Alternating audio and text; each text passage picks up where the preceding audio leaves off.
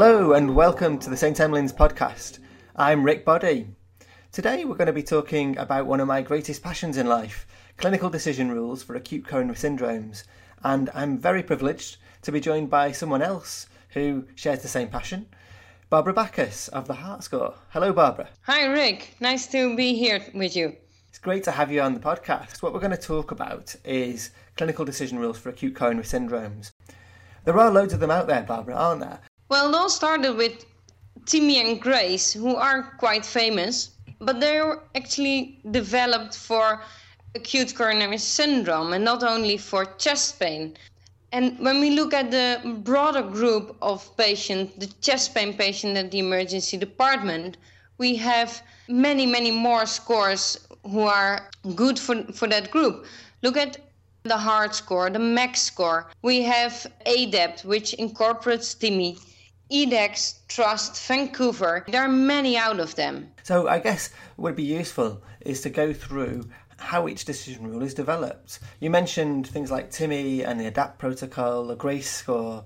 Those are rules that were developed in different populations for patients with confirmed ACS and were developed really to risk stratify those patients. But they weren't derived specifically for use in the undifferentiated emergency department population. If we wanted to derive a bespoke rule, how would we go about that, Barbra? What are the different approaches? Well, there are many ways, ways Rick. Uh, when you look at the TIMI score, that was derived by regression analysis on huge groups of patients with confirmed acute coronary syndrome. Others, like the SEC score, were developed just by looking at specific criteria of patients with an acute myocardial infarction and they collected those data and put it into a decision rule. When we look at the heart score, it was actually developed in a very specific way. Jacob Six, who is a cardiologist already for 20 years in the Netherlands, was thinking about a score for chest pain patients at the emergency department.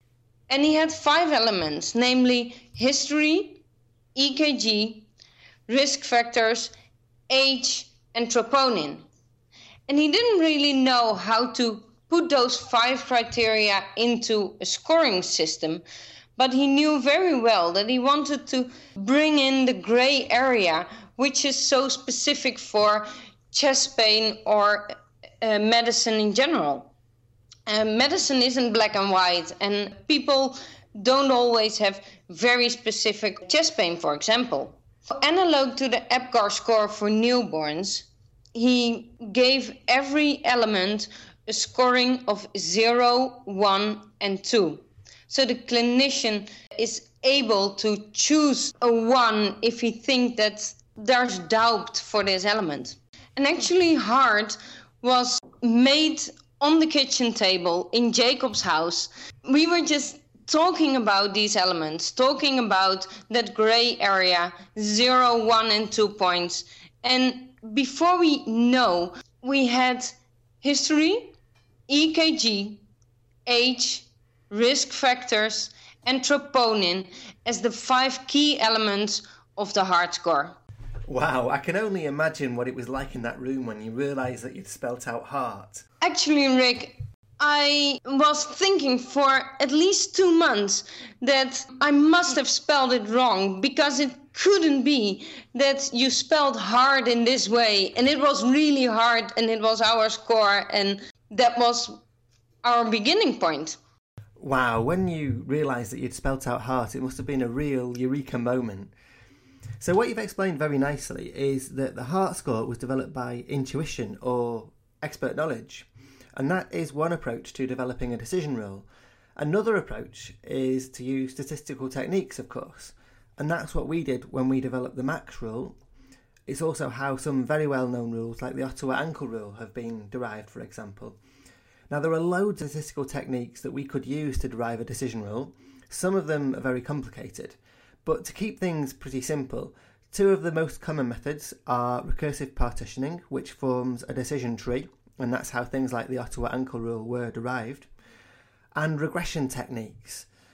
So that's how we developed the MACS rule, and that's how the EDACS score from Martin Than and Louise Cullen were developed. along with things like the Wells scores for PE and DVT that people will be very familiar with. When we use those techniques, there's actually quite a long process to go through. So we might start by running a, running a systematic review to find out which factors we might be interested in looking at. We'd run univariate analyses to find out which factors by themselves make the diagnosis of ACS a bit more likely or a bit less likely. We might then assess the inter-observer reliability of those different factors and chuck out the variables that don't have good enough reliability and then we'd enter everything into a multivariate analysis and the rule will take shape. So those are the two approaches that we might take to developing decision rules, the intuition approach and the statistical technique. But Barbra, do you think that one approach is better than the other and how would we know?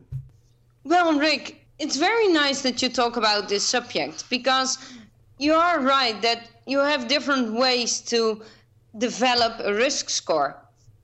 And the nice thing is that with the heart score, we actually did both. Um, we developed the heart score on intuition, and we saw in all our validation studies that with these simple elements, the heart score was already very good in discriminating patients with low, intermediate, or high risk for acute coronary syndrome. But then after our four validation studies, we said, well, how good would the heart score be if you would have done logistic regression analysis? We went back to our data set of our prospective study and we did logistic regression analysis on that data set. We made an adjusted heart score based on this logistic regression analysis. And in the end, we saw that the calibration and discrimination of this adjusted heart score wasn't so much better than uh, the heart score based on its simplicity and intuition. We end up with the same result and almost the same uh, diagnostic accuracy for patients with chest pain. Thank you for sharing that with us, Barbra. That really is an interesting finding that even when you use statistical techniques, the diagnostic performance of the rule didn't improve so much. And I guess that the bottom line is that if a decision rule works, it doesn't really matter how it was derived, so long as it does really work. Isn't that right? It is, Rick, it is. So the next step is really to find out how well the decision rule really does work. And we can't trust the initial or derivation studies so much because they tend to overestimate how well any decision rule will perform. And that means that we've got to validate the decision rule before we use it. How do we go about validating a decision rule, Barbra? There are several ways how to validate a score. One key point is that you do not only validate it in your own hospital and in your own population, but you need to validate your score in several settings and show to the audience that its accuracy is comparable in each of these studies. Yeah, so that's a really important point. If you can show that a decision rule still has good accuracy in lots of very different patient populations, then it's much more likely that the findings can be generalised to other groups of patients. But it's also important to have local data about how the decision rule performs, and that can sometimes be quite straightforward to get, actually. We tend to run simple cohort studies, and they can be done quite easily, even away from large academic centres but it's very good to have if you're thinking about implementing a decision rule in your practice. Well, we're quite sure that the heart score works because we've seen how persistent its results are in each of the different internal and external validation studies. Um, but we developed an implementation study which just finished inclusion, and we are about to uh, run our analysis on this cohort. And in this implementation study, we try to look at the effect of implementing the heart score in daily practice in nine different hospitals. And we want to have a look on how the heart score changes your way of dealing with chest pain patients in daily clinical practice. So, this is going to give us some really important evidence about how the heart score works in practice. And it's a really good thing to do to run an interventional trial comparing use of a decision rule to standard care, for example. In a validation study that's observational, the best we can do is look at efficacy really, study the accuracy of a decision rule in theory. But in an interventional study, we see what actually happens when we treat patients using the decision rule. And that's what you're doing in this stepped wedge design study. But there's an interesting concept there. One way of running an interventional trial like this would be to randomise individual patients to get care guided by the decision rule or standard care. That's not what you're doing, is it? It's, something called the step wedge design. How does that work? Well, the good thing, Rick, with a step wedge design, each month another hospital starts using the heart score, while the other five or six or seven hospitals still use usual care or daily practice as they have done before. So, in every step and each month, you will have your own controls while you have your group um, uh, who started with the heart score already and your group with uh, who implemented the heart score.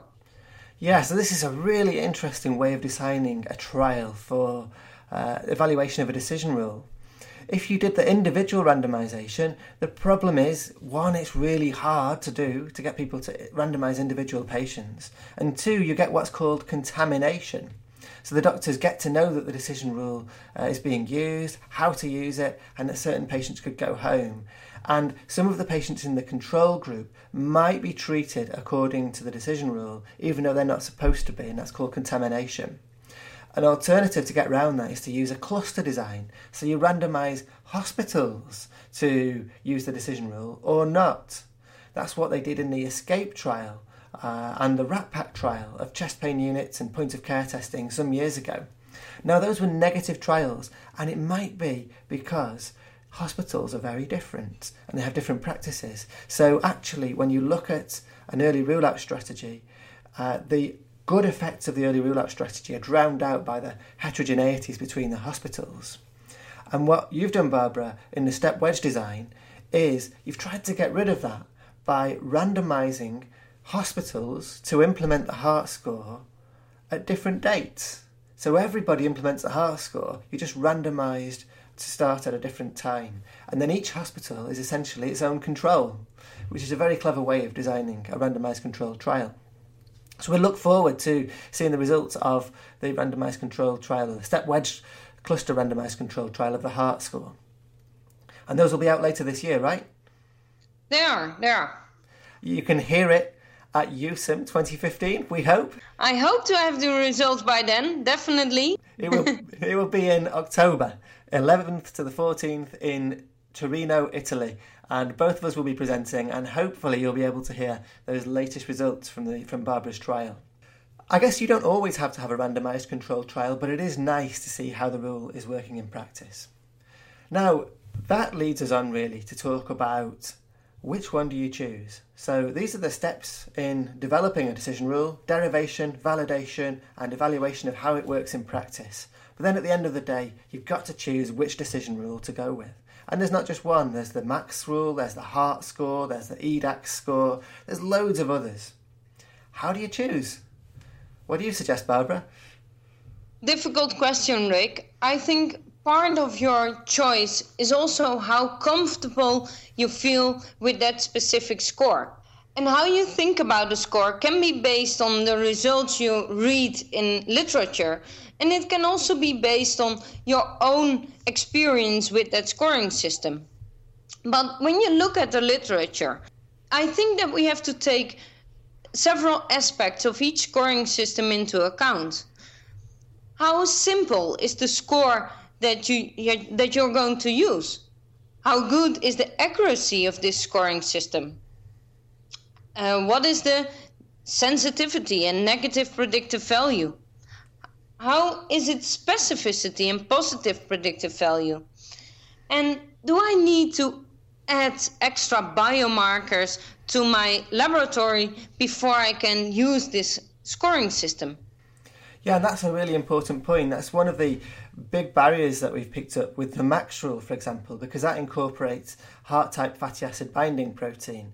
Anyone who's listening to this podcast might well have uh, been to EM Lit of Note, Ryan Radecki's awesome blog, where he called the MACS rule the unusable Manchester chest pain instrument because it uh, used a heart type fatty acid binding protein assay.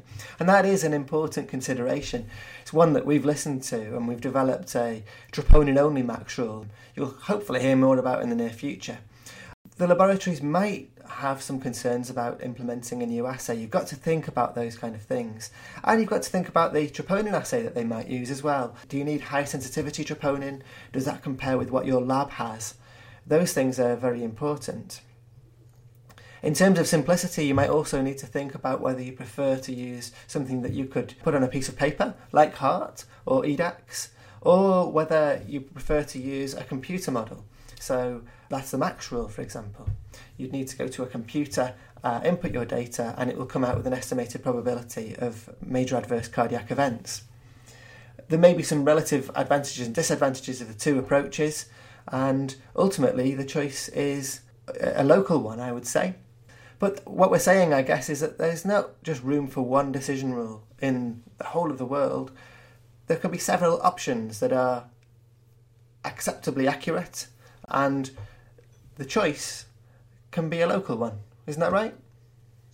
Definitely right, Rick. Like you said earlier, uh, local populations differ from other populations in the rest of the world. So it could even be that one decision rule works better in, for example, Southeast Asia, while the other one works better in the USA, uh, the UK, or the Netherlands. So there's not one scoring system that's the best for the whole world and for everyone. Absolutely, and it's really interesting to see the things that are attractive to different countries. So, the MACS rule, for example, is something that we're going to validate in many of the developed countries of the world. But we approached uh, Anne Creton in Fiji about doing some work around the diagnosis of acute coronary syndromes. And what was most attractive to them in a kind of developing country was to validate a much simpler strategy that we published in the Emergency Medicine Journal, where we combine troponin, ECG, and clinician gestalt or clinical judgment for ACS. It's a very simple strategy, you don't need a computer, and it suits the developing world environment. So it's horses for courses, I guess. Finally, one last thing that I think we should quickly touch on. Some people believe that you can't have a decision rule for acute coronary syndromes. I've heard it said that you can have a decision rule for an ankle fracture because that's simple. It's an ankle fracture. You've either fractured it or you've not. Acute coronary syndromes are much more complex. You couldn't possibly have a decision rule for ACS. What do you think, Barbra? Is there any truth in that? Well, the group of chest pain patients is a difficult one. I think that many doctors struggle with these chest pain patients, and of course, the risk of ACS is a very different one than uh, the risk of an ankle fracture because an acute coronary syndrome could end in myocardial infarction, VT or VF, or even in death. So the group of chest pain patients is definitely a difficult one. But I think it's not impossible to have a scoring system that works well in this population. I'd like to finish really by quoting David Sackett on that note because David Sackett told us what evidence based medicine is all about. One of the criticisms of decision rules for chest pain is it reduces us to using checkbox medicine and gets rid of our clinical judgment.